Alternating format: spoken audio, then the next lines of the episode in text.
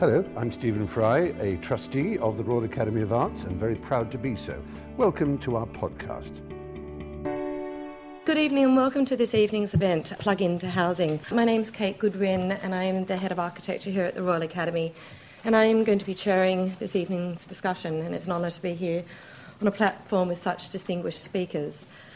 I think you know, man's need for housing is primordial. It's you know, from the cave to the primitive hut to the house today. Where we live and how we live and our relationship to the notion of home are ongoing preoccupations of society across the globe. And here, I think in the UK and in London, particularly where there's such an issue of kind of really high land values, there's been an escalating housing crisis, typified by a problem of undersupply and a general lack of affordability as I said, driven by these how the high land values. And housing has rightly become a major, a central issue for the general election and was the focus of a series of debates here at the Royal Academy um, in 2015 called The Future of Housing, and I hope some of you were able to join us for it. It saw four architects proposing sort of new ways of thinking about housing, looking at what the challenges were and how they, as design practitioners, might overcome it. It was also accompanied by five different debates that, in a lot of cases, got very heated. They looked at where we build. You know, is it on the green belt? How we build? Who does the building? Is it public, private? Um, what's the policy that surrounds that and should support it? Um, and we return again to this important issue, subject, um, coming from quite a different starting point. Um, as many of you may know, we have an exhibition in the architecture space, uh, Peter Cook, uh, by Peter Cook, um, called Floating Ideas. And it's a, a, project that brings together 80 works that Peter submitted to the summer exhibition um, since the mid 70s. Um, and but Peter actually came. His first work was in the summer exhibition um, with a work that he did, a perspective for a housing project done by submitted by Theo Crosby, and it was a project that he did um, for um, for Fulham, and um, it was a joint initiative between sort of mass house builder um, Taylor Woodrow with the local authority, and it was a project that he worked with alongside other members of Archigram. I found it quite interesting. You know, they were doing this proposition for its major house builders, local authority, during the day, and they're sort of at night were designing projects like Plug-in City. And this evening, that sort of forms, I think, the basis of an inspiration for to start off. Plug-in City proposed a sort of constant, evolving megastructure that incorporated housing, transportation. It wasn't just about housing; it was a whole other series of networks of how we, a proposition for how we might live. Um, and it was, I guess, really inspirational at the time, but it's also interesting to think about what it might offer now. So this evening we have four speakers. Um, each will present projects from a range of, from across the spectrum, from those which are realised, those which are soon to be realised, and particularly those which are hoped to be realised, and that might sort of propose new approaches to housing through design specifically. Um, so I'm going to invite each of them to speak for about eight minutes, and if we can, maximum 10, um, and then hopefully have a lot of time for discussion and to involve um, you as much as possible. And so to start off, we have Professor Sir Peter Cook, writer, educator, architect, member of Archigram, teacher of the Bar- at the Bartlett, and now part of Crab Studio, um, where they've got a whole series of projects which are now winning awards across the world um, that he does with Gavin Robotham. So without further ado, I'll turn over to Peter to introduce this evening. I'm going to be autobiographical and go back to uh, about a year and a half after I graduated from there, and I won my first competition, which was Old People's Housing. And you can see it at the bottom there, it's very ordinary looking, extremely ordinary looking, but I did win the competition.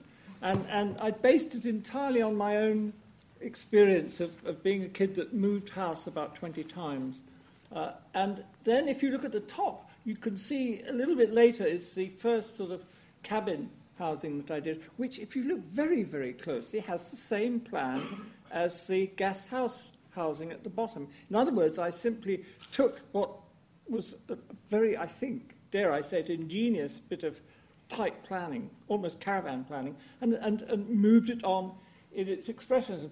Bottom left is a page from Archigram 3, which talks about the, the bits and pieces that make up such things. and of course plug-in city on the bottom. Now, if we move here, my colleagues in Archigram moved in two directions. Like we're moving in the direction of the gadgeted open space with a series of devices. And Warren Chalk looking more at the, the, the single piece of almost industrial design, that is to say, the capsule. And I think it's interesting that the capsule as a theme seems to have survived. People keep coming back to the idea of capsule, even though in some cases we shall see they're not necessarily the most comfortable thing to dwell in. And I'm fascinated here by, if we go back into history, we look at, at, at uh, the Larssons in, in Denmark uh, a century ago or more, the, the, the, the lifestyle, the, the, the hu- human mannerisms of the family are very much c- catered for, but then sort of chastened by uh, Mrs. Larsson's interior design. But the Larsen style apparently do- dogmatized the, the, Nordic scene for many years. And you can, in a way, in, in, in self criticism or self wryness, one can look at a, a piece of my own work where one is also talking a lot about lifestyle. I don't think it's just a question of invention, architecture, or gadgetry. I think one has all the time to think of what, is, what are the implications of lifestyle. And I return to that here. There was the famous Biedermeier mannerism in Germany in, in the 19th century. And then people like Tessenow, who was sort of not really wanting to be a modernist. If you look carefully at the top drawing, you see how many aspects of the Biedermeier aesthetic are still kept but kind of edited out, which I find fascinating. And even if you go to somebody like Bruno Taut, who, when he wasn't doing Alpine Cities, was, was in fact extremely uh, concerned socialist housing, producer of socialist housing, that the interiors of his rooms still have a, a, a slight look back into the German tradition. You see the great big ger- German uh, heating stove in the corner. And I can apply the same conversation to myself. If, if on the bottom left, uh, uh, I was looking at plug and clip housing, which was essentially to do with prefabrication. Nonetheless, when we come to the interior, I have a kind of preferred aesthetic, which isn't necessarily entirely the product of, the methodology, it's also to do with one's taste, if you like. And, and we come later to, to Jan when he was still living with Amanda, where they bring into a, a, a, a dwelling in, in, in West London, they make a piece of preferred aesthetic comfort. Uh, of course, a, a, a great thing that one was inspired by, and because of my connections with Frankfurt for a long time, was fascinated by the, the, the Siedlungen, which were done largely by Ernst May and various other architects that he brought into Frankfurt. And the key thing in that was were, were, were things like the Frankfurt bathroom, the, in particular the Frankfurt kitchen, which, if you look at it, is not so very different from visiting IKEA right now, except for the com- commonality of the tone, slightly different door handles. But really, not much has happened since. And why should it? Because it was a bloody good kitchen. Uh, not much has happened in terms of balcony access apartments. Why should it? Because it wasn't such a bad idea. Uh, I go to an extreme case just to, to, to remain, remain that many of us, if we're really truthful, though we, though we intellectually aspire to minim, minimal uh, use of, of, of artifacts, we, we aspire to a certain, you know, if you like, socialist principles, many of us. Nonetheless, when you go and visit Ray Kappe in Los Angeles, with, who is still alive, a few years older than me, in his wonderful house with a stream running through the bottom of it, Miles Davis on, on, on the extremely expensive hi-fi. Uh, that is the, the, and being a lover of LA, it's a Californian dream. And, and it, it's almost in another territory. But I, I thought it'd be wrong not to include it. I didn't want to get into the technicalities of case study houses. Or, of course, if you go back to Arkham, we go back to Bucky. We go back to Bucky Fuller, who, after all, David Greene studied with for a short time and was, was always there in the background, behind plug-in, behind the capsules.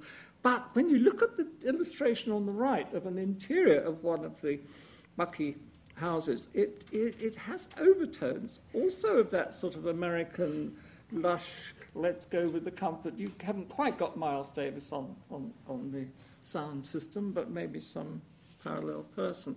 Uh, I've got a little clutch of eccentrics and of course, favourites. I think I think many of the people at the Rogers Stirk Harbour Office and certainly the whole of Archigram were in love with the Airstream caravan. We still drool whenever we find one, even if you find it, as I did not so long ago, in, in a sort of backyard in Kyoto. Of all places, there is an Airstream caravan. Or if you're buying, if you're buying hot curry at, outside SIOC, it's being sold out of a, out of a uh, Airstream caravan. I'm sure there are a couple in London somewhere. Uh, and, and we have to think also as we return to the need for housing. Remember, those of us with a very long memory can remember the prefab, the prefabricated house. Isn't it amusing that there again taste comes in? Do you think the guy in the half timbered prefab enjoyed it more than the guy who did not have the half timbered prefab? And, and, and it was homes for heroes. If, the, if you, there's a guy returning from the war, not to his bombed out house, but at least to a prefab. And there is another sub tradition, which we haven't got time to talk, I haven't got time, but when Peter Reyner Banham was alive, he and Archigram would go out to a weird place called Jaywick Sands near Clacton, where very poor people from the east of London could buy a house for £100 or £200 uh, before the Second World War. And some of them, I believe, are still their progeny. Uh, there are also a lot of crooks out there, but that's another story. Um, and of course, there is this, this thing of the minimal. So that's the minimal dwelling. The, the, the Jaywick house was very, very small. Uh, we have Kurokawa's minimum dwelling, and we have, of course, the, the a posse of Japanese that we brought along this evening may have views on this, being of totally different generation. But we do, with respect to you sitting there, we do have this view of Japan enjoying the tightness of its dwelling. And in fact, Tom said our, our small flat is like a palace compared with his in Tokyo. It's, it's extraordinary that perhaps there is a psychology that goes behind these. Uh, all my little tiny theme this evening is that in fact it's not just a question of technique, not just a question of architecture, not just a question of technology. It's also to do with the cultural style which we, we consciously or subconsciously bring into it. Uh, I apologize or not to Kate, who lives in an apartment in Alexandra Road, and draw her attention to the fact because Alexandra Road was a very clever British response to the, to the wish to be like Atelier 5's beautiful houses that roll down the sides of, of Swiss hillsides. Uh, and in fact, that, that when I was a student of, of Peter Smithson, there was long conversation about what you could do above and beyond the dwelling itself, what you did in the interface between that dwelling and other dwellings and the circulation systems. And, and, and the project that was always being returned to was Spangen in, in Rotterdam, which uh, Brinkman and Van der Vlugt, which uh, uh, looks pretty much like any other housing scheme until you come inside it, which of course refers back to a whole uh, probably Germanic, Dutch, North European tradition of, of the courtyard the courtyard is, is, is the real village, is the real world, and the, and the architecture shown to the street or to the city is something else. Coming inside, though, uh, there are many extensions of, of the mannerism of the interior. It, it, in Mike Webb on the left, it goes from the, the Cushicle on the bottom, exploding whole, a kind of explodable capsule, up to rent-a-wall, where just the bits can be rented when mother-in-law comes round. Uh, to the right, where I myself want to explode the tyranny of the window and have this notion of a series of apartments that could be completely translucent. You would see the shadows of the neighbour, but hopefully not, or preferably not too much, uh, which would go with a certain kind of lifestyle. And interesting that Arnold Schein, who's known more for his, his uh, plastic capsules, when he comes to do his own interior, has to use styling, and again, it's preferred styling of a certain culture, of a certain moment. Uh, I have a fetish, which I've returned to recently, though started uh, some years ago. On the left, we see a vegetated uh, uh high rise apartment. Uh, on, on the top, uh, our first proper building, which was in Berlin, where we, where we jumped up and down when we discovered that the Berlin authorities would allow you to do two and a half more meters of building if you made it a winter garden. And in fact, that winter garden refers to an enormously long tradition in Berlin of the balcony, of the real balcony, not just a little pokey balcony that you can hardly get a deck chair on, but a proper balcony where you can have proper plantations. And uh, my first visit to Berlin in 71, I, the first thing I noticed was these old ladies are all out on balconies. And so we jumped up and down when we had the opportunity to actually make that part of the thing. Very, very recently, I've returned, in fact, a couple of weeks ago, I've returned to the theme of the edge veg, the, the, the notion that you could, and, and having just come back from Tokyo, one was also interested in a certain kind of very simplistic, basically rectilinear apartment, but where you could then plant vegetation, and not only plant vegetation, but plant places to hold the vegetation. They're in a sense back to the notion of the winter garden. And uh, in the bottom, you can see that there is now the technology to do this very much more cleverly than we were aware of before. Uh, others on the platform are going to move into the issue of prefabrication.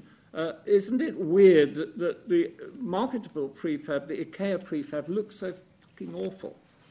I mean, just let's face it, it, it, if that's what prefabrication doesn't even have half timbering on it, which at least would, would cheer it up a bit. But nonetheless, we, I don't think we should have fallen out of love with prefabrication. Top left, for those who are connoisseurs, might notice it's actually Helen and Hard who did that one. And I, I finish with, with anticipating what other people on the platform will be talking about, which is the potential of new materials, of growing the materials, of, of, of wrapping, but of wrapping and folding and doing wobbly things that, that perhaps we would have had a back teeth out for in, in Archigram time. But just a little bit of reminder at the top from my own work. One is that those things have at some point to come together in some kind of urban condition. Doesn't have to be rows and rows and rows and rows urban tradition, nor does it necessarily have to be the North European courtyard tradition. But it is an issue, and it's an interesting issue, shouldn't be ignored. And even if you make lots of uh, growies onto your dwelling, there's some point at which that dwelling hits another dwelling, which is why uh, here I, I, was interested in also taking the, the vegetation and its implication into the spaces between. Uh, but also, middle top is from uh, Los Angeles when we did Comfort Veg. I think comfort is something that has not been, it's always avoided by architects. We, we get nervous when we talk about comfortable because we, most of the things we make aren't very comfortable. It doesn't have to be. Thank you, Peter. I'm now going to invite Ivan Harbour to speak next. Ivan is a partner at Rogers Stirk Harbour, joined Richard Rogers in 1985, and firstly came into the, into the practice working on the Lloyd's building, going on to the European Court of Justice, and has been responsible for two Stirling Prize winning projects. Uh, the Baraja Airport and then Maggie Centre. But more recently, and most relevant to this discussion, has been very much behind projects which aim to resolve sort of contemporary issue, issues of housing. So, Ivan. Thank you. Um, I'm going to talk um, a little about um, the practices approach, um, which, as you could imagine, has a lot of emphasis on how the technology, um, how technology can solve our um, any problem we have, in fact, including the housing problem. Um, this first image, of course, is this courtyard. Um, it's the, the, preoccupation with technology, the ability to, um, to take up, pull down, move away, reassemble, all these things um, we, we feel would give us um, an advantage if um, moving into a world where, where our traditional, where traditional construction has at, at some level really failed us. We can move a long time back, this is before my time, this is Aram module, where clearly um, um, technology, um, the, the concept of the building building itself, um, the, the concept of it um, plugging onto the, the city and whether it's sustaining the city or taking sustenance from it, I haven't worked out from this image. Nevertheless, clearly the, the, the concept that the technology will give us the notion of sort of flexibility, of um, future proofness, of the ability to absorb anything that's, that's coming. Um, there are virtually no people in this. Most of them are driving vehicles. Of course, vehicles are probably the things we won't be driving soon. So, this, this idea of future technology and how that influences architecture, which, as Peter's already said, is a rather static, slow moving thing, um, is a debate that I think um, will become apparent as I go a little bit further on.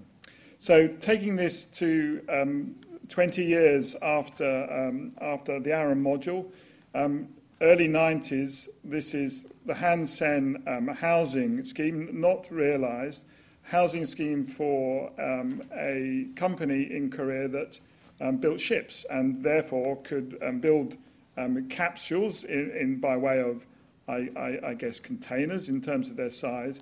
But here, as you can see from the drawing, we're relying on computer control. So the notion that actually there are, the, the, there's no one involved in this, it's assembled um, in, entirely artificially um, from uh, standardized modules organized around, of course, a flexible core that, that connects you to, to the earth. You can organize it in rather beautiful ways, as the completed building indicates. And of course, this one is very well known the Zip Up House from um, 1969. Again, technology, um, the um, ultimately extendable, taking technology from other from other areas, from in this in this um, instance from the transport industry. Um, but of course, how that solves itself as uh, in, in terms of community of of of, of, of placemaking, it's it's as the drawing shows a suburban model.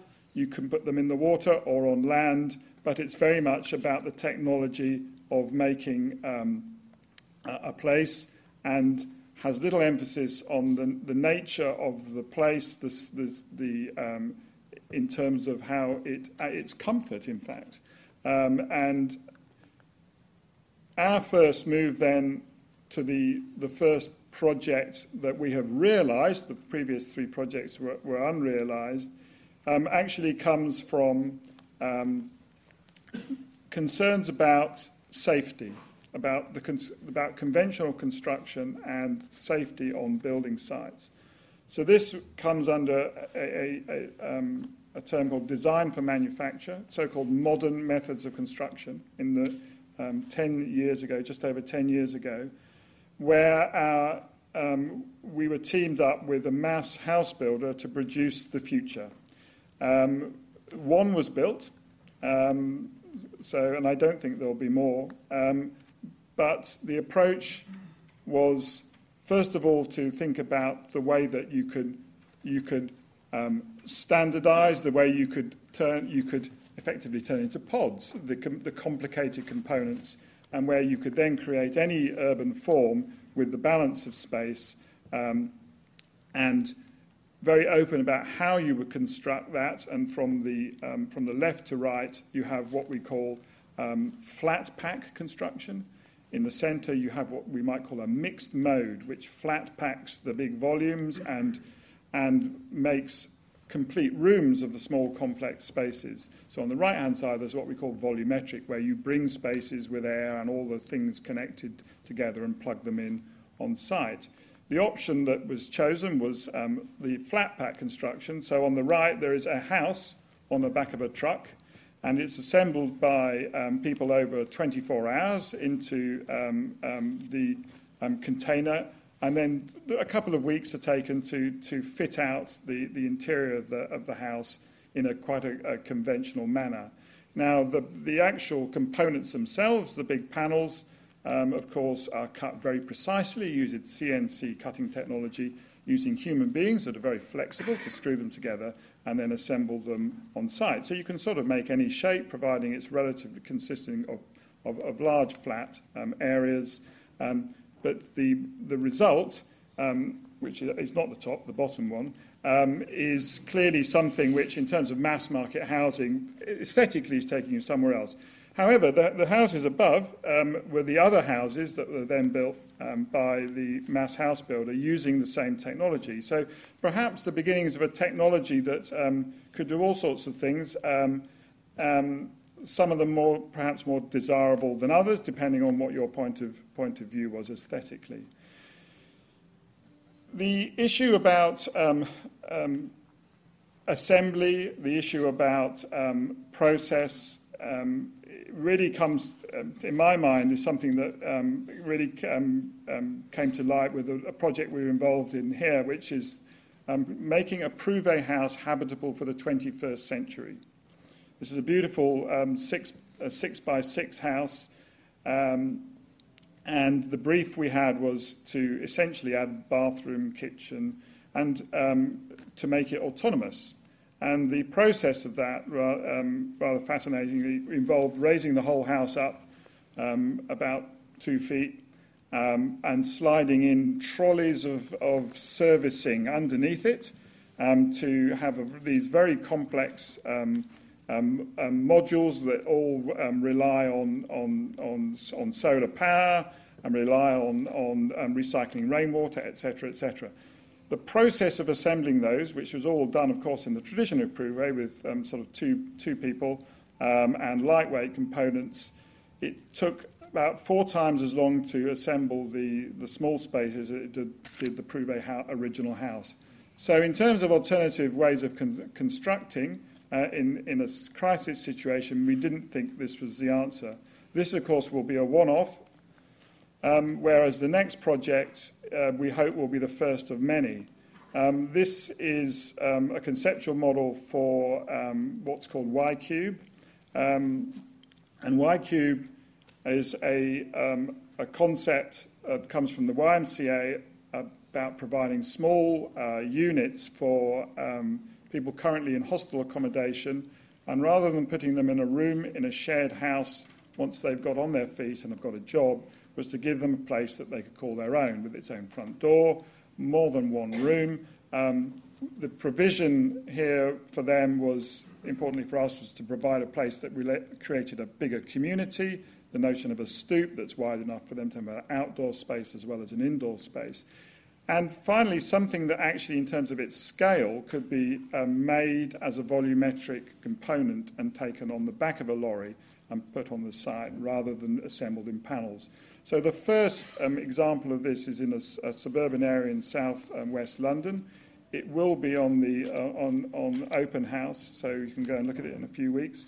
Um, but it, importantly, is is about the community, the relationship of of, of common space to um, um, um to private, semi-private, private space, um, layered away from the communal heart.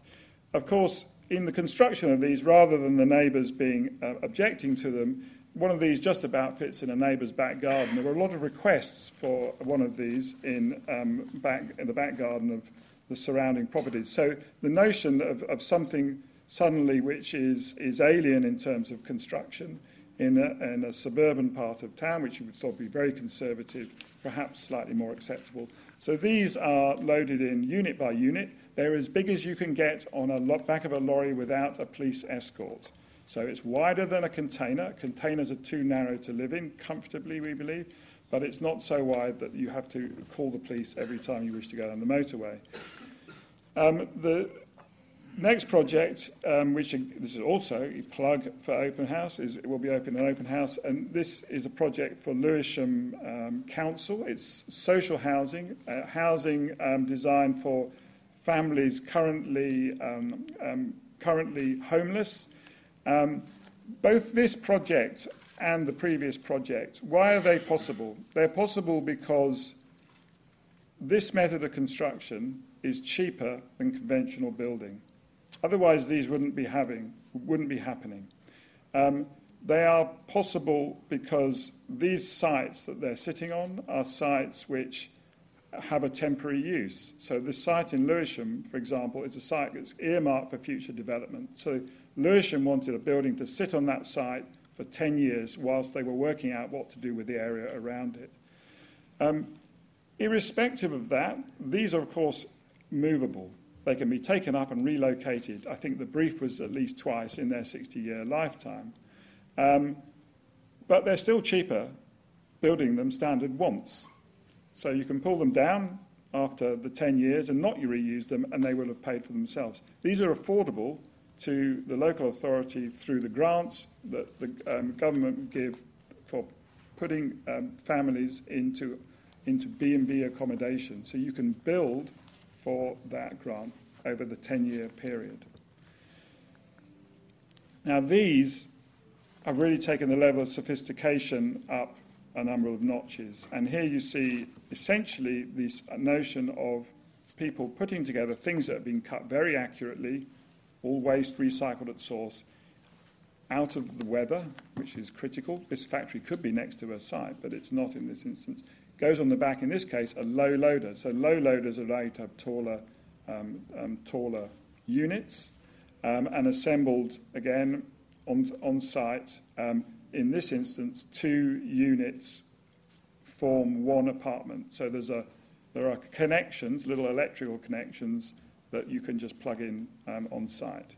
They're bigger than the guidelines, um, and the spaces are um, highly thermally efficient. They cost £5 a week to heat, water, and if you have showers, if you have baths, it's another matter. But if you just have to take showers, family of four, heating, water costs £5 a week. Um, and the, most importantly is because they're all separate, they only touch lightly their neighbours, the acoustic separation between them is extraordinary. And it, what, ma- it's what makes them a model, a real model for um, inner city living. So on the bottom right, right at the, at the they, they're plugging this gap in the high street, adding some colour, but as I've shown you before, the technology doesn't need to look like this, although the pilot project needs to look like this.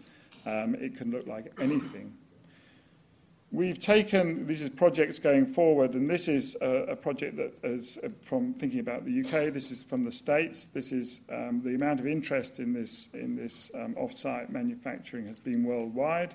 Um, here in the States, of course, they have bigger trucks, so you can have bigger units.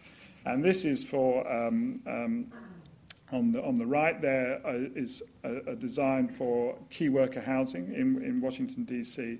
And we've taken that, and, and as an exercise in this year's uh, Biennale, we've adapted that concept to what we've called treehouse, which is a, not dissimilar from the Hansen housing um, that I showed um, um, right at the beginning, but in, in, in this time built with the technology, i.e., this marriage of flexibility of people, very flexible, and precision of CNC cutting um, to create a space very cheaply, um, effectively, uh, and quickly. And really ending on almost coming full circle from the Aram Medical uh, module, we are working with Doctors of the World, um, looking at technolo- what are the technologies that allow this uh, um, to, to place a, a, a, medical facility in any area of the world. And rather than it being an, a building assembling itself, it's actually um, a building assembled by the medical team um, but assembled using um, parts that are very precise, um, using um, um, so using the, the 2D cutting, the 3D printing technology. So it's very much come down to the, the, the point it's about very much about the people that will be using it, who will be making it, rather than it being left over to the machine. So the balance of mach- machine with precision and technology to simplify um, how, how they're involved. Um, so somewhere on the south coast of, of, of the UK, um, the, I suppose how I would want to conclude um, my um, part of this um, presentation is, you know, we, I think what we have found is that these um, alternative methods of constru- con, um, construction have only come about, for us at least, because we can make them cost effective. They're cheaper than the conventional construction. They're sold on facts, and the facts are better, the performances are better than the, the competition. So that's a good place, um, good place to, to, to be. The, the approach for Prouvé and the, and the, and the, and the, the complexities of, of, of panel assembly really have been one-offs. So we, we, if you'd asked me this 10 years ago, I would have said, we, you will never move air around. But actually, it seems that it, it, it seems to be the right um, um, way to go for, for the time being, anyway. Um, the, I think we are moving to a state where the, the, the technology is enabling us assembly to be more humanly and simply achievable. Um, you know, with this, with CNC cutting, 3D printing technologies. Um, you know, off-site systems in the past have, I think, possibly haven't worked because they have had to be a sort of macro answer to a sort of um, macro problem. There's a huge investment in, um, in design and tooling before you can start, and, and building isn't like that. It's more micro, micro demands. So that's, I think the success um, but the technology that has worked for us certainly is that it really is light on the infrastructure um, to solve that micro problem. Thank you.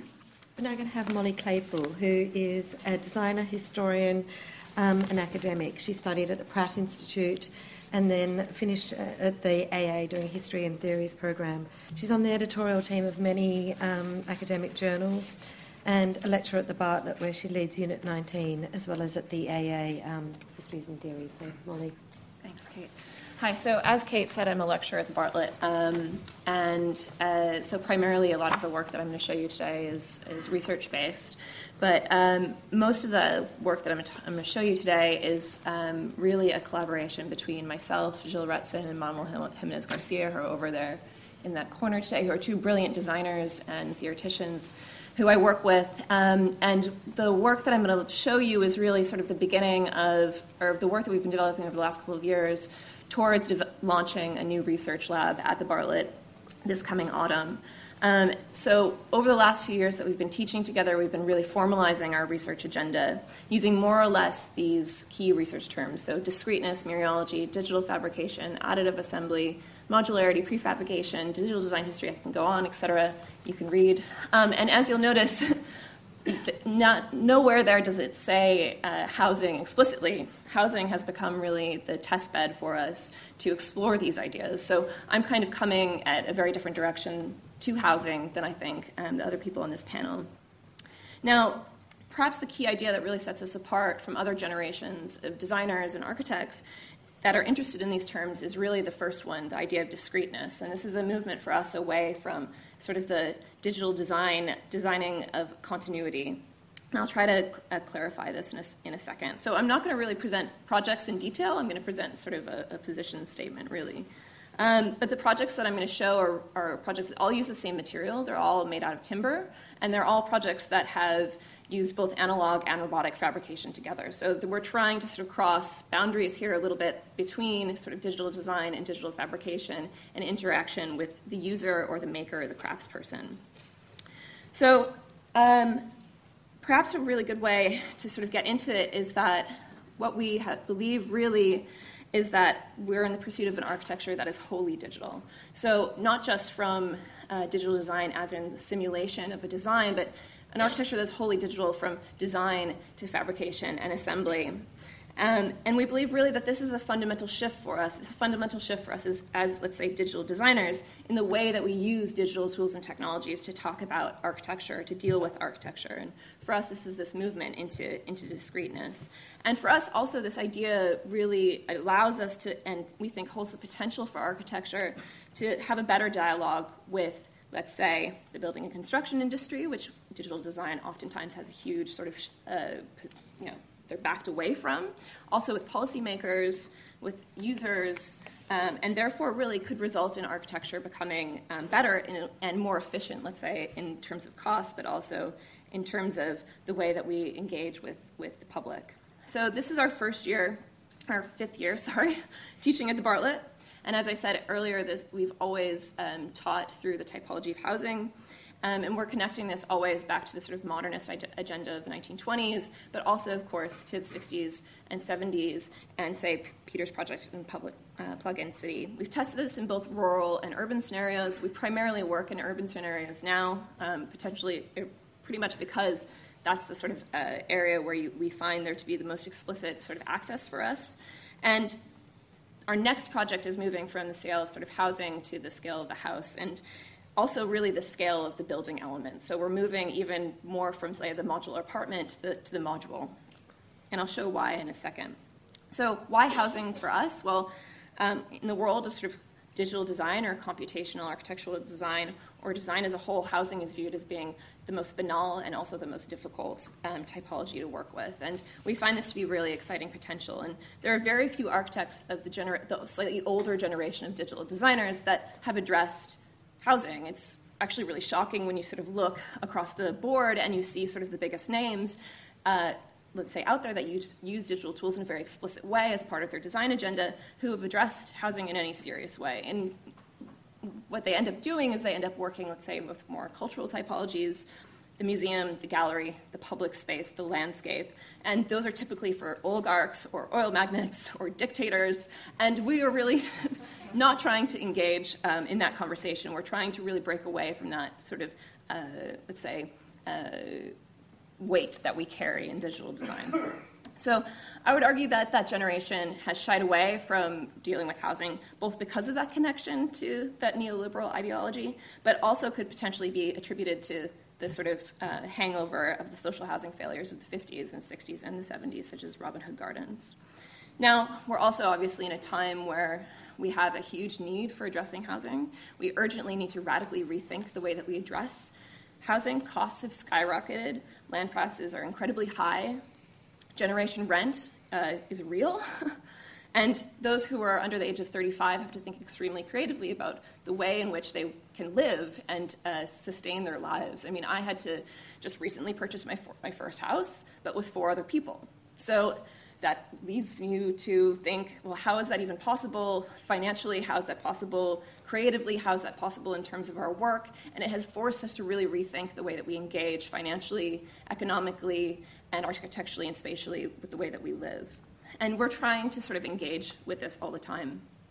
Now, the work that me and Gilles and Manu have done have works within this context, but we've placed much more emphasis on developing design methods. So, as I said in the beginning, development of methods for design, fabrication, and assembly. And housing is that typology through which we test these methods. These methods. Now, we're developing that connection to housing much more explicitly in the future. So, one of the things that we're doing in the next year is working for the Institute for Digital Innovation in the Built Environment, which is the new research institute at UCL, as well as the School of uh, Construction and Project Management, who kind of bring into the discussion for us a conversation with industry, with business, with policymakers, public engagement, the economy, et cetera. Now, one of the first observations that we made when we started doing this work and developing this work is that there was a huge dichotomy, again, as I said, between the way things were designed and the way things were built in sort of the world of digital design. So, buildings that are designers that utilize digital fabrication software, digital simulation softwares, had a sort of split between these two things. They didn't really talk to each other, and you can sort of categorize them into three different types. You have the waffles, the panels, and the ribs. Yeah? And these buildings were, yes, they were digitally designed, and they're examples of architecture that is, let's say, digital, but I don't think any of these architects would really claim them to be digital architecture. But the public perception is that they are, that this is the result of sort of the digital design uh, movement or period or whatever. So, what we've done is we've gone back to basics. We've said all architecture is made of parts, um, all architecture is discrete, and even architecture that would like to seem like it's continuous or smooth or whatever is discrete. It's made up of parts. You can see here uh, an image from Ruskin's uh, Seven Lamps of Architecture, where you have sort of the idea of Gothic continuity is actually broken down into a series of parts or modules that can be prefabricated in some way, or at least uh, modularized in some way. So, what we've done here and what we've done in response to this is to develop what we call digital architectural materials. And digital materials are physical geometries. I'm going to show you a couple of examples in a second. And they have the same structure as data in a computer program. So that means that we can operate on the, on the level of the computation of the physical geometry that we're dealing with, but also in the computation of fabrication. And we sort of bypass traditional representation as a result. And a really clear analogy is Lego. Yeah? So every piece in Lego has a male female connection, which is the equivalent of a zero and one in a computer program. Yeah, it's a quite easy way of sort of understanding this. And this obviously doesn't restrict design outcomes. What it does is it can empower design. So we're thinking about digital materials or digital architectural materials much in the same way that we think about Lego. So the design possibilities, the way that parts can combine and aggregate, can be defined by the geometry of that part and therefore the design agency of the piece itself. So, for example, here, one piece and the way that it's combined with itself can result in 16 different combinations for the way that it might be used uh, spatially, architecturally, structurally. Or a piece can be, let's say, rotated and therefore combined in a, in a multitude of ways to produce other forms of diversity. And as you begin to introduce more parts, more digital materials, and depending on the way that you combine, aggregate, and accumulate them, a single basic element can, or building block can begin to hint at things like services, things like walls, things like uh, envelope, furniture, so we can operate on multiple scales. And this is something that we find really exciting and really useful when thinking about how we might design new forms of housing. So, when you introduce different scales of materials, you're able to uh, move from, let's say, transparent to opaque, using the same kind of logic, the same kind of information embedded in this one basic building envelope. Here you can see a movement from uh, something that's very solid envelope to something that's a very transparent envelope. So, this is, of course, for us, as you can imagine, quite fun. I mean, this is something that we do with our students at the beginning of every year, spend a term sort of playing. It's incredibly t- intuitive on the one hand, it's incredibly playful, but it's also incredibly serious and, and mathematical in a sense. We're really working uh, both top down and bottom up all the time, and we're meeting somewhere in the middle. So I mentioned in the beginning, all of these projects are working both analog and robotically. We're always trying to figure out how we might have those conversations come together. So, what we've discovered is that a single part or a single building block, um, a single digital material, or a family of pieces within that single digital material can have enough information or data in order to fabricate parts of a building. So, for example, this is one project that's finishing just now, actually, that uh, this, these two parts can create a whole different range of different kinds of columns. Now, if you go even further and you start thinking about space, you start thinking about okay, we have column, do we have beam, can we make wall? Yes, you can. And depending on the sort of constraints, parameters, size of inhabitable spaces, you can begin to sort of recombine and re and and recreate different spaces as a result of this. You can achieve a chunk of, of a building. Now, we've developed this again, as I said, utilizing both analog and robotic fabrication. And the ideal setup is in between these two things. So, for example, here, um, this is a project of our students. Uh, the structural performance of a particular material, which is timber, is considered in parallel to the sort of hand of the craftsman whose uh, little dot of glue is needed to actually make this thing stand together. And, or let's say uh, it could be something like um, a, a mortar, but it also is always considered in in relationship to the pick and place programming of the robot. So there's always this constant dialogue between the cross craftsperson, the robot, the material behavior that we have, and what you want to achieve out of that. So all of those parameters are evolved and developed throughout the project towards a certain goal. In this case, the, the chunk of the building that I showed just then through beam, column, floor, and wall. Now, we also, on the other hand, see this as a big opportunity to give agency to the user um, to decide how pieces might go together. So, one of the things that I think uh, is also important to note here is that a lot of these projects, one of the big criticisms that we got, we have got, um, is that uh, they look impossible to live in, and that's not really our point at all. Um, we don't care if someone's keys fall down into the cracks in the floor. That's not really the whole the problem that we're addressing. We're actually addressing a much wider problem about how we use digital tools in architecture.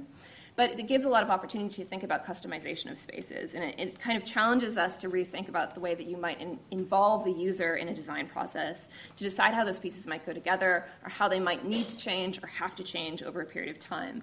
So it gives us an opportunity to say, how can we use this space um, to provide some structural stability? How can we allow it to have some opportunity to change function, to be interchangeable? So, um, one of the big questions that we ask ourselves in our work is how can we really think of new models for these relationships between the builder, between the maker, between the user, and the designer or architect, and especially as the current model is clearly very much failing. And how can we provide more agency to all of these constituents and rethink, radically rethink the way that we design and build? Well, in this scenario, which was done by a fourth year student of ours last year, um, the digital material performs as a code for construction. So you understand the building through only its joints and connection points.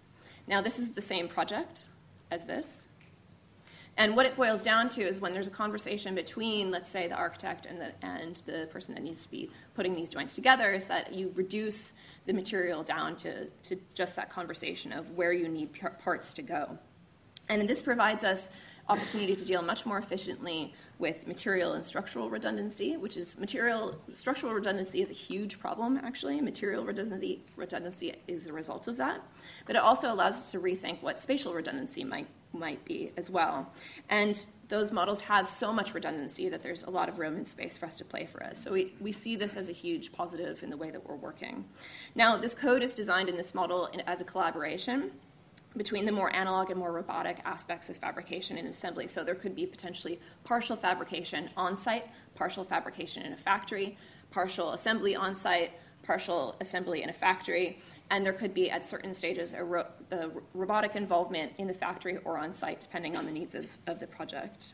Now, if you're interested in um, following our work, we're starting a new project this year, so just get in touch.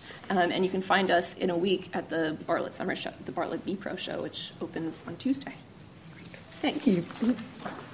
And finally, we have Joseph Grima, who um, is the editor of Domus magazine, has been as the director of Storefront in New York, curator of several biennales, Istanbul Biennale, involved with the Chicago Architecture Biennale, um, director of Ideas Cities, and also, um, it's quite a lot to run through, and founder of Space Caviar, um, which is, uh, brings together a group of people who uh, build work, exhibit, publish, write, make films, um, exploring the relationship between uh, spatialization of social and political practice. That's it. Thank you. Um, so I wanted to uh, come at this question from a completely different angle, um, in a way, and respond, uh, I guess, a little bit through uh, an intentional misreading of some of um, Peter's work and some of the work that uh, Archigram was doing in the 1960s, uh, and take it a little bit as a provocation through which we might actually look at this question of housing from a completely different perspective today. Uh, I think one of the um, problems that I frequently um, come across, or one of the things that I find in a way frustrating about this un- unbelievably thorny problem, is the two dimensionality with which we tend to address it. We tend to look at it as uh, a problem which is simply um, technological, or it's simply um, economic, or it's simply um, uh, related to fabrication, or any single one of these elements. Uh, but there's a very, we have a huge amount of difficulty in understanding this complex question of the home uh, or of housing uh, from all of these different perspectives simultaneously. And this, in a way, led to um, the, this project, uh, SQM, The Quantified Home, which was a book that um, was edited by uh, Space Caviar, my studio, last year, and with contributions from a lot of um, different people, different perspectives, some maybe even in the room, uh, a lot of Londoners for sure, uh, that attempted to really look at this uh, question of the home as something that uh, defies any reduction to simple terms. Um, and this is something that we uh, continue to address in the studio, but also we're looking at in um, the unit that I run together with Pernille Orsted, who's here in the audience at the AA, um, which is uh, the unit's called Crypto Architecture, and looks at um, some of the issues that we're going to be talking about in this brief presentation. Uh, but the first way I wanted to um, kind of refer back to Plug-in City is uh, this graph, which was uh, part, actually one of the um, uh, excerpt, excerpted from the book, uh, which actually looks at the home as a plug-in device. It refers back to this um, brilliant provocations I think Plug-in City provided, which was the idea of the home as something that is infrastructural, something that's plugged into a larger system. Um, and so we were uh, tr- simply trying to look at um, the first way we were trying to look at the home as a complex system was its connectedness. And of course, when you say connectedness in the home today, of course, we immediately think of smart homes, of, um, internet, of uh, ADSL and uh, fiber optic cables and so on. But of course, the home is connected and uh, the history of connectedness in the home is much older than that. It goes all the way back to the uh, first flushing toilet, which uh, we discovered is actually 2500 BC in um, Pakistan, uh, or the first clean water supply to, supply to continuously run through a home, um, which is the, uh, which was introduced in uh, 1700 BC. So there's a very, and of course, all the way through to gas lighting and the gas fired kitchen, uh, district heating, electric lighting, the cable radio, which came before cable television. At home is this, uh, is, almost like a long history of um, converging channels of input and output that all converge in the single place. And each of them always uh, carry with them a very specific sort of um, influence that they, they, they then impart on the way that we inhabit this space and the way that space determines the way that we live. uh, and the culture of and our, our, our, culture in a very complex sense. Um, and so I think there's something brilliant about this um, notion of plug-in city as an investigation beyond the simple uh, kind of the aesthetic reading, which of course was incredibly influential um, in, the, in the decades, the years and decades that followed. Uh, I think there's um, something much larger at play here, which is actually an allusion to um, a kind of a cultural critique of the uh, technologically saturated landscape, um, which of course is something that has become uh, incredibly pressing on us at the moment. Um, and that kind of, in a way, this technological saturation, the density with, when, with which technology actually regulates the way that we inhabit our homes and inhabit the city, is inversely proportional to the criticality of, or is actually directly proportional to the crit- criticality of this housing crisis. Um, and so I think there's actually something kind of interesting then this, uh, the similarity between uh, Archigram and Instagram as a platform. Uh, I don't know whether uh, Archigram actually inspired Instagram.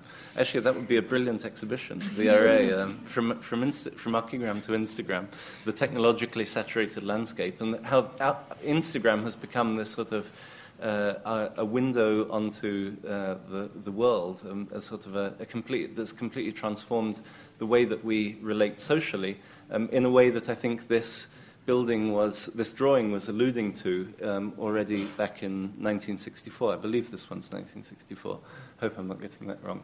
Um, and that, um, that actually leads to um, another way in which I think that this project was incredibly prescient, which is uh, it happens that 1964 is also the year that um, sociologist Ruth Glass co- coined the term gentrification uh, through an observation of certain conditions that were unfolding here in London, the way in which the city was actually uh, certain transformations that at the time were pretty much unthinkable. The idea that the inner city of London would become a desirable place in which there would be an influx of wealthy uh, of the wealthy displacing uh, lo- its long-term inhabitants was something that in 1964 was completely unthinkable, and of course now has, bec- has come to be possibly the defining phenomenon of the city. Um, I think that that's very interesting that that came at pretty much exactly the same time as this intuition, as the speculative uh, vision for the future of the city. Uh, so, in a way, I guess the kind of argument I'm making was that um, Plug-in City was uh, responding to a condition that had not yet come to fully manifest itself, but with which we are now painfully uh, familiar, uh, which is a um, almost universal and um, certainly pretty extreme spike in a condition in the, um, uh, in, in the value of real estate.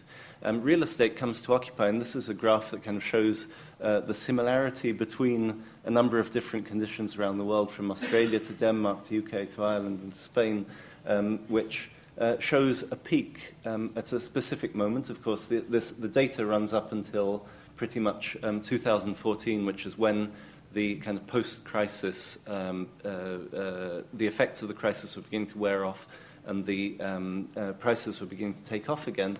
But there's a uh, almost it, it was, what I think is interesting about this data, and it's pretty much similar. This is um, on a national scale, but a similar graph could be drawn on for any of the major cities: New York, London, um, uh, Paris, uh, and so on, in which there is a kind of a constant and progressive escalation of the cost of real estate per square meter, which is actually pretty dramatic. I mean, we're talking in many instances over a period of just 30 or 40 years and tripling of, um, of the, the value of the price. And the only places that escape from this are um, in fact, uh, Germany. Um, Germany, which is, has a very strong policy of controlling real estate, in, both on the rental and the sales market. Um, and this, again, this, a similar um, interesting uh, piece of information related to the, the, uh, the relationship between land capital and housing capital and, the, and its uh, importance within the composition of uh, a nation's um, of, of, capital within uh, on a national level. Uh, housing undergoes for a relatively brief period of time, if you look at it historically, through a, a 30 or 40 year period, comes to dramatically take off and to become probably, besides um, to, to, to become the primary composition of the capital of any uh, Western nation uh, or Western advanced economy. Uh, and so the condition that I think you begin to kind of see uh, emerging from this um, analysis is a uh, situation in which the square meter, the idea of space, the, the idea of um, uh, domesticity itself, comes to occupy a position which can no longer be destri- described in simply um, spatial or architectural terms, but has actually become a financial instrument in itself. Uh, real estate and uh, land and, um, and the, the, square meter could almost be described as a, a, form of currency or something that we trade, that something that occupies value as much primarily, in fact, within the market and only secondarily within uh, as use value. And of course, that has um, a whole series of uh, very interesting cascading um, consequences, uh, of course, one of which is IKEA that Peter referred to at the beginning. And it's very interesting that more or less in the middle of this, uh, just as this kind of very rapid escalation of value is taking off, around the year 2000, the turn of the millennium, is precisely the moment in which the IKEA catalogue overtakes the Bible as the most published volume uh, on a yearly basis. Um, and so, this, uh, again, this is another picture that I believe was taken in uh, just more or less five years after Plug in City, which kind of is this very ironic and extreme um, depiction of a space which is uh, a, a, an urban situation which is non uh, indeterminate. There's uh, a condition of work going on um, while uh, sort of uh, a vehicle has uh, multiple activities all collapsed into this slightly comedic situation that, of course, we, we kind of smile at and we kind of think is sort of funny. Uh, but the, what is actually interesting is that that um, extreme condition, something that kind of represented in that way seems to us completely foreign and alien, is actually possibly the condition that determine that, that describes that actually best describes the way that we inhabit our homes today. One of the consequences of this technological saturation is that there is no longer any substantial or concrete distinction between the space of labor and the space of, uh, of domesticity uh, labor is something that comes to saturate every, every um, uh, corner of our existence, every moment of our existence, uh, to the point that, in fact, IKEA, which has this very Scandinavian um, realist uh, uh, attitude towards um, ham- uh, towards domesticity, conducted a survey in a number of cities, one of which was London. And in London, they asked Londoners how many um, how many of you actually do work before you go to work um, and typically by answering emails or something like that. And about 40% of Londoners replied, yes, we do. Um, and then they, they uh, then proceeded to break it down into which spaces they did that work in. Uh, and a surprising 12% of people admitted that they had done work while sitting on the toilet before they went to work. and, th- and that kind of con- that condition that I think in 1964, when drawing Plug-in City, you would have uh, even um, I think Peter would have been considered completely stark raving mad if he'd uh, said that something like that was going to come to pass. And now it seems completely normal. It's something that the, um, the smartphone has just com- com- completely normalized into existence. So uh, I guess the argument is uh, what, what's interesting is this condition of deep stratification that has completely transformed what ex- exactly defines the home, what actually makes up the home. It's no longer something simple or straightforward. Uh, it's not only a space of um, relaxation and, uh, and distan- uh, distance from um, the rest of society, but it's also a space of labor. And of course, Airbnb as a company has had a brilliant intuition on how that could be taken to the next level by also kind of creating a, a, a business model around the stratification of a condition of privacy conjoined with a, uh, a position of micro, a, a condition of micro entrepreneurialism inside one's own home, where one is continually negotiating the boundaries of what is uh, private and what is public, what is making money and what is uh, actually out, what exists within the marketplace and what exists outside the marketplace. Um, and then, of course, uh, in parallel, there's this uh, um, uh, situation, this ongoing phenomenon of uh, a, a, a, a, technological saturation that reaches pretty much every um, uh, element around us, everything that is, uh, that is uh, occupying our homes, that we're interacting with on a daily basis, uh, giving them agency, making them sentient, uh, giving them the power to actually respond and to also uh, listen to us and to gather data. Uh, Nest is um, famous for having introduced a thermostat that is brilliantly designed and remarkably um, easy to use. Promptly was bought out by Google um, and uh, became this uh, extraordinarily um, extraordinary global array of sensors that we voluntarily introduce into our own homes that are continually listening to us and tapping into uh, uh, and able to monitor our data. And this is something that we do completely voluntarily in the name of connectedness, convenience, and also ease of use. Um, and of course, all of these things taken individually are completely innocent and completely fine. There's nothing, there's no sort of uh, paranoid conspiracy theory here. Uh, but what is interesting is to consider how, when one cumulatively takes all of these things and cumulatively considers what the implications are for the home, how fundamentally it actually transforms uh, our, the definition of the space that we always tend to con- address through uh, in terms that I think pretty much date back to the Victorian era. Um, and so this, I, I, wanted, in conclusion, I wanted to show you a, um, a project that we did um, kind of in response to the set of conditions that kind of takes this uh, absurd to the extreme, but also refers back to one of I think, the brilliant intuitions of uh, much of Archigram's work in the plug-in city, which for the first time really questioned the notion of the architectural envelope. what, it, what is it that actually defines the home?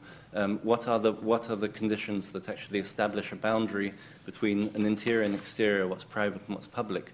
Uh, and of course, that's a, a, task that's usually left up to the wall. The wall is something that we're familiar with, it's generally made of brick or perhaps might be made of wood, it has windows in it, and so on.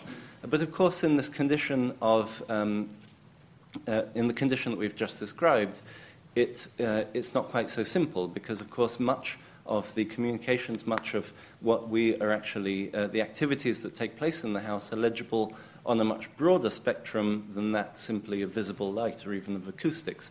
Uh, and so if you see um, uh, in this graph, uh, that little very, very narrow band is the band on which the, the, that a wall typically addresses, which is that of visible light. And so we began to think about what would it actually mean to um, design uh, a house, a home, a domestic envelope that actually looked at a broader definition, that actually completely disregarded, that actually kind of addressed this condition in which the nest is broad, broadcasting back to Palo Alto and completely disregarded the aspect of visual permeability.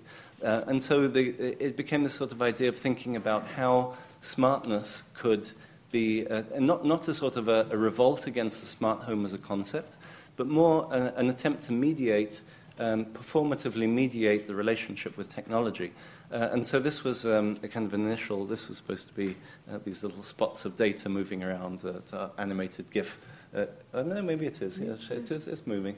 Um, and that was kind of the impetus for, of the Ram House that attempted to look at the um, relationship with the, the idea of the data of, of uh, the home as um, of data as a form of oil uh, that has a certain value, the way that oil is extracted from the ground, data is extracted from the home, and how this um, the, the, the, uh, the, the production of this data is something that could be the control of which could be put back into the hands of the inhabitant of the user uh, as opposed to being something that's completely controlled from the outside. So, uh, and it was mostly a sort of a performative um, action um, in which a series of screens could be um, uh, all opened or closed or lowered or uh, raised in order to uh, produce a set of different conditions that could be adjusted according to the kind of degree of privacy that one expected for certain activities.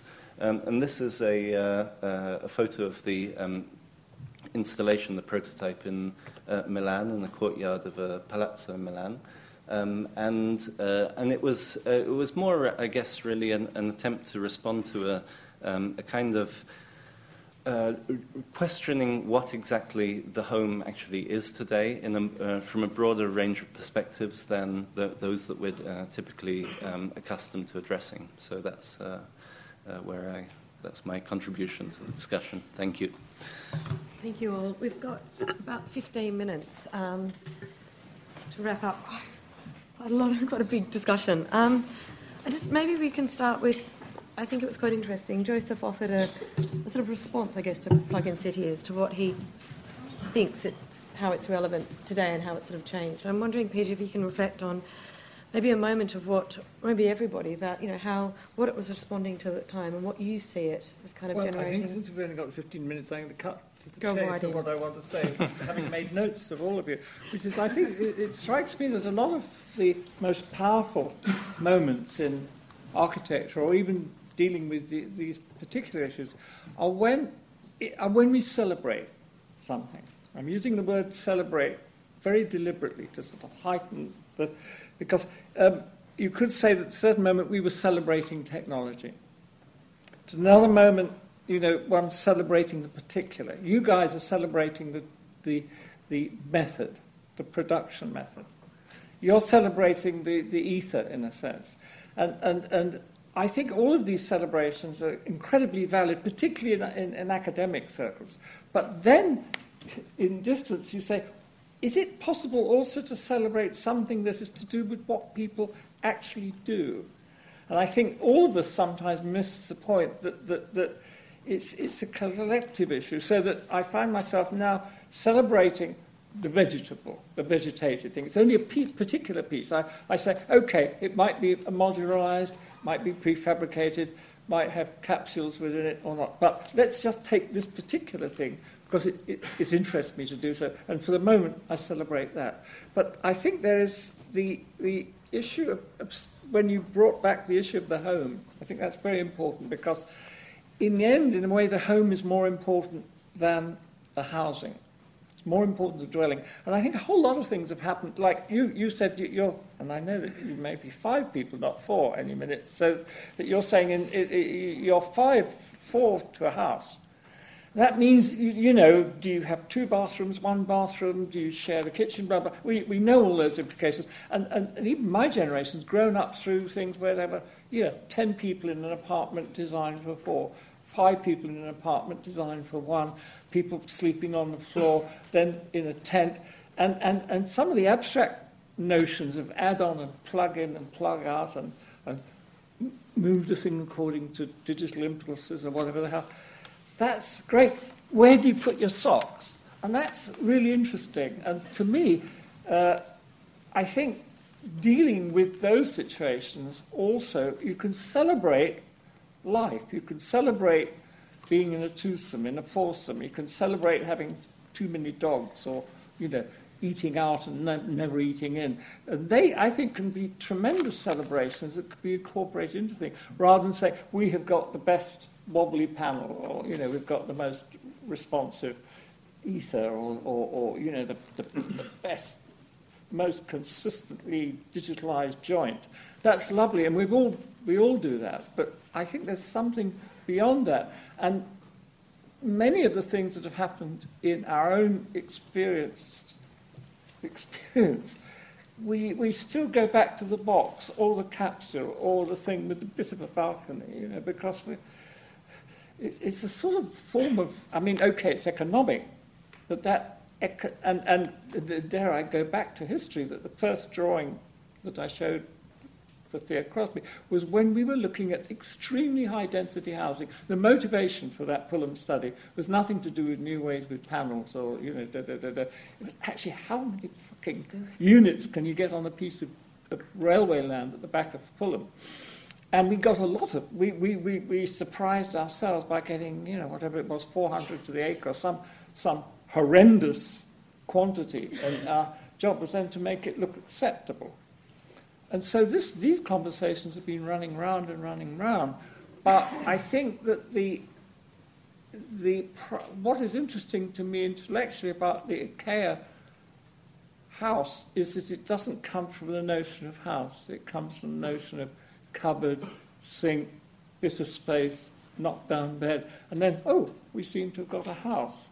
But we didn't need to have seemed to have got a house. So I think that, that your comments come back for me in a circle with you two guys somewhere sitting in the middle, lo- lovely, amazing stuff, but the issue needs you but can't stop with you.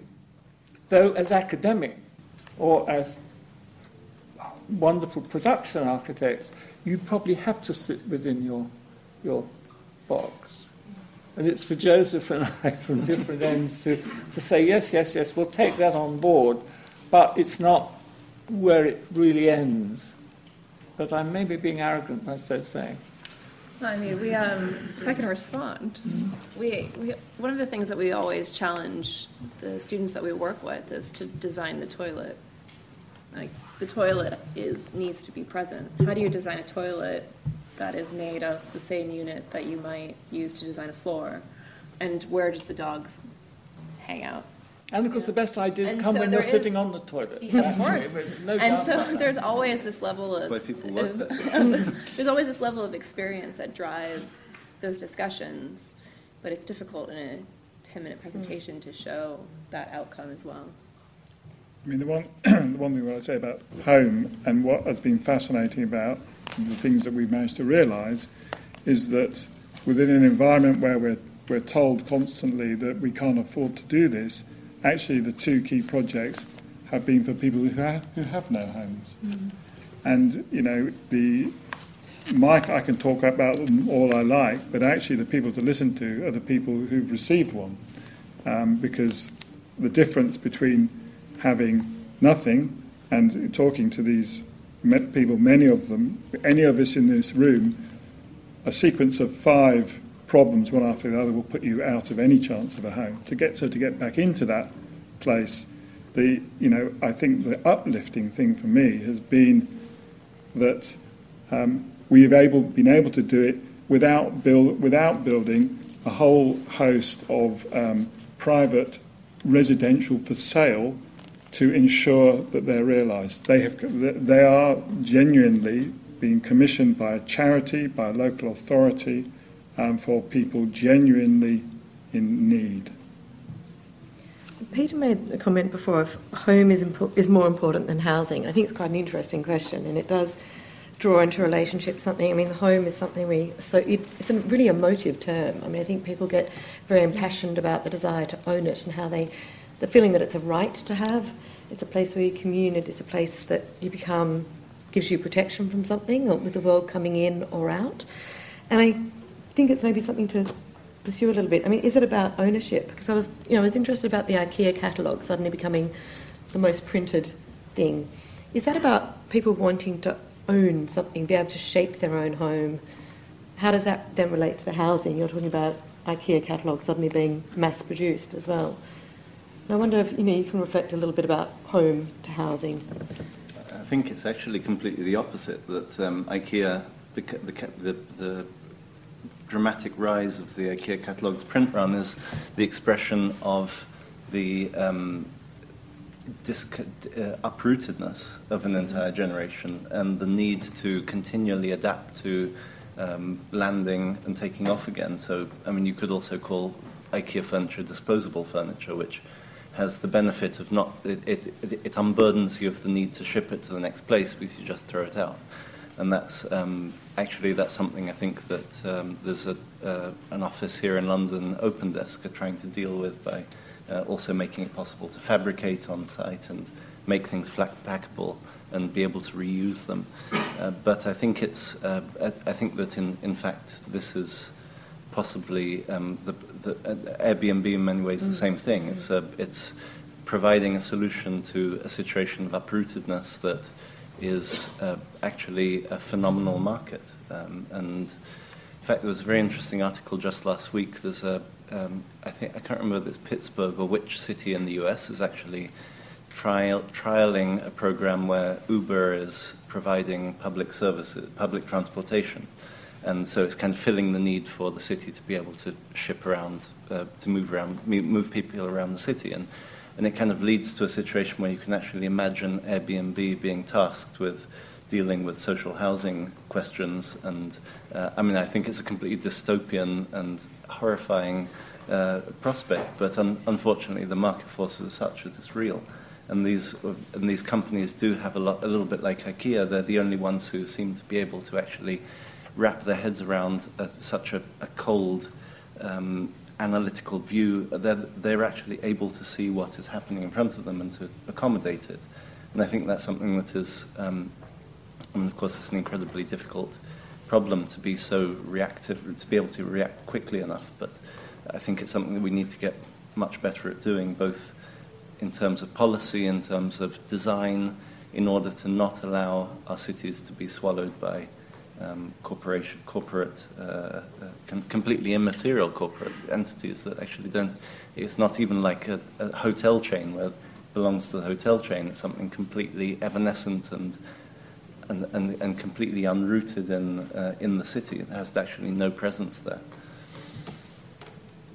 Does that then draw in ideas of agency? You know, I was thinking about Airbnb is one way to have a degree of agency. I mean, shifting something from the market. I mean, you know, you brought up the idea of agency of the user. Mm. Um, how? I mean, how's that? How important is it in both of your works maybe agency? Because you provide a you provide something with almost no agency to the user, do you? With a prefab, is there a degree of it? I mean, because it seems important to you. Do you think it's? I think you have to put it in the, the context of, as I say, the, the work that we've been doing is, is to provide for people who don't have a choice. Mm.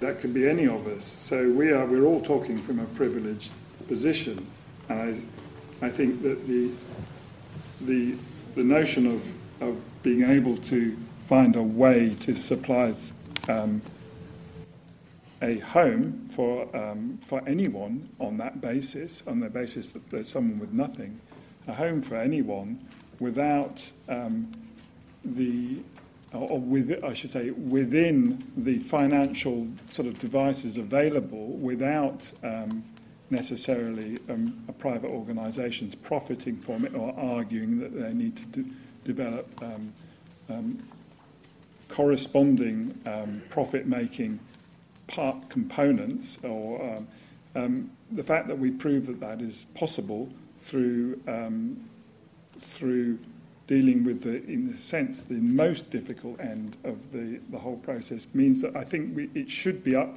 It, it should be an up, very uplifting consequence, and, and we know, although that, there are a lot of private organisations very interested in what we've done on those grounds, and possibly, just possibly, it might um, um, do some small thing to alleviate the, the, the crisis, mm. to not always coming back to the same answer. Agency for us is really how much information can you embed in a single module, a single part, and, and allowing that there's just enough information that someone can have the confidence to play with that and discover what their agency might be using that. And I think there it's about being able to bring, let's say, inhabitants or users or the public or whatever um, demographic into the process of designing what that part might be. So you don't have this assumption that all buildings are made out of um, whatever steel beams or bricks or whatever. It's made out of and constructed by something else that you don't quite know what the outcome will be as a result of that person playing with it. And we discover that through that process. I think there's an interesting line of country in, in thinking about how, how little or how much can give you a sense of identity for something. I mean, when our son was very small and we were traveling a lot, uh, we would take a little eiderdown of his and one soft toy or maybe two soft toys. And even if we were in New York or LA or Tokyo or somewhere, which we were, he identified with that, that thing now as he got older because it got more elaborate. Now, I think pe- people do. I mean, you know, some people are quite happy if they've got a photo of their grandmother and their boyfriend and a, you know, one old soft toy, and that's it. Uh, other people demand more. They demand a certain maybe quietness, or they demand a, you know, I, I have a fetish. I, I was very unhappy the one half year in my life when I did not have a tree outside the window. Mm-hmm. Everywhere else I've had a tree. Uh, uh you know, well, I, I don't do much with trees, but they need to be there. That's a, that's a psych, psychological thing, and I think this hasn't been examined not nearly enough because we come with our own all of us with our own agenda for what would be nice. Would, not it be nice to have a, a, a Breuer chair? Or wouldn't it be nice to have a, a and maybe they isn't so nice. What, what they want is their old rusty toaster that, that, that the toast pops up in a certain way, even if that doesn't appeal to me. And I think not enough work has been, you know, irrespective of whether it's cheap, expensive, you know, uh, it's important not only for for um, the expensive house for Ray Kappe to have his Miles Davis. Probably matters to him more than, you know, the stream running under the house, the whole thing. But I might be wrong. I think it's important for our son to have his soft toy and, and the, the, the thing. But I think lots of those things do exist, and we don't, as, as architects, we tend to be, we go for the more tangible, even if it's produced by intangible methods, because it's sort of we can handle it. You can handle your, your we can all handle our territory. I'm at the moment handling bushes tacked on high, but it could, but actually, I might be missing the point. You know, maybe there's only 3% people want a fucking bush in the corner of the room, but what they really would like is to see a picture of their granny's cottage. And I was at one point very interested in, in, in and I'm sure somebody's working on this, and I once I heard it from Mike Davies way, way back when he talked about various kinds of smart glass, and I thought, ah, if you could have a window, you look out of your window, you can program it to get the cricket scores, or Granny's cottage, or memories of old Kyoto, or the smell and atmosphere of your first home with your beloved, whatever, and that all happened on the window. Hey, and if somebody can do that, I think that would be a breakthrough. Now, that again, of course, very rapidly becomes a, a fetish architectural thing. I think. Uh, it's all going to be solved if we have the magic window because you can simulate. And then some bugger comes along and says, I don't even ever look out the window. you know, but there's something wrong with my pillow. or I don't like waking up at eight in the morning. So I think this whole territory, I don't know what I'm, I'm, I'm not really talking about sociology. I'm not just talking about lifestyle. I think there is a whole territory there that somebody, probably not me, but somebody sitting here could, could develop, which could lead to things that would intrigue all of our fetishes and be used by them. I'm thinking of your funny houses with the things sticking up, but then somebody coming along and saying, what happens if we cover it with duck feather? And or what yeah, happens absolutely. if we paint it all red? or I'm going to convert it into my memory of Auntie's old box room. you know? I mean, I, I, I think there's ter- I think there's a tremendous territory out there for that. Whatever I'm referring to, but I don't even have a name for it. I mean, I, I think there's a, a, really nice example for that actually, which is the, the in sociology the story of a teacher coming into a room with a toy that can do 15 different things. It can buzz and beep and twist around and spin. And she comes into a classroom of children and she goes, Look what it can do. And she beeps it. And then to the other group of children in another room, she just leaves it there. And the kids in the beep room only beep it. And the kids in the other room discover what it can do and how it can make a whole cacophony of sounds. I think that is probably something, I mean, that's something that we're interested in, but we provide the toy, not necessarily the outcome. It is something to do with theatre in a curious way. It's something to do with behaviour, theatre, lifestyle. It's yeah, clever. Um, I'd like to thank all of the panel for their contribution this evening and to also say um, the show Floating Ideas is floating in there for another month. So if you want to go back, look at drawings from the 60s right up until now, the VEG projects. Um, uh, the show is on in the architecture space. It's free in the Royal Academy. Please do go in and look at it. We're back here next week with John Wardle, an Australian architect who does not so much housing, but some really beautiful uh, single homes in the country. Um, and then again in another couple of weeks for another talk in this series, which is looking at new methods or approaches to housing that uh, might be inspired by Archigram as well. Um, and the rest of the program you will continue to hear about. But please join me once more in thanking um, all our panel and um, our supporters this evening, who are Turkish Ceramics and the Drue Heinz Endowment for Architecture. So thank you.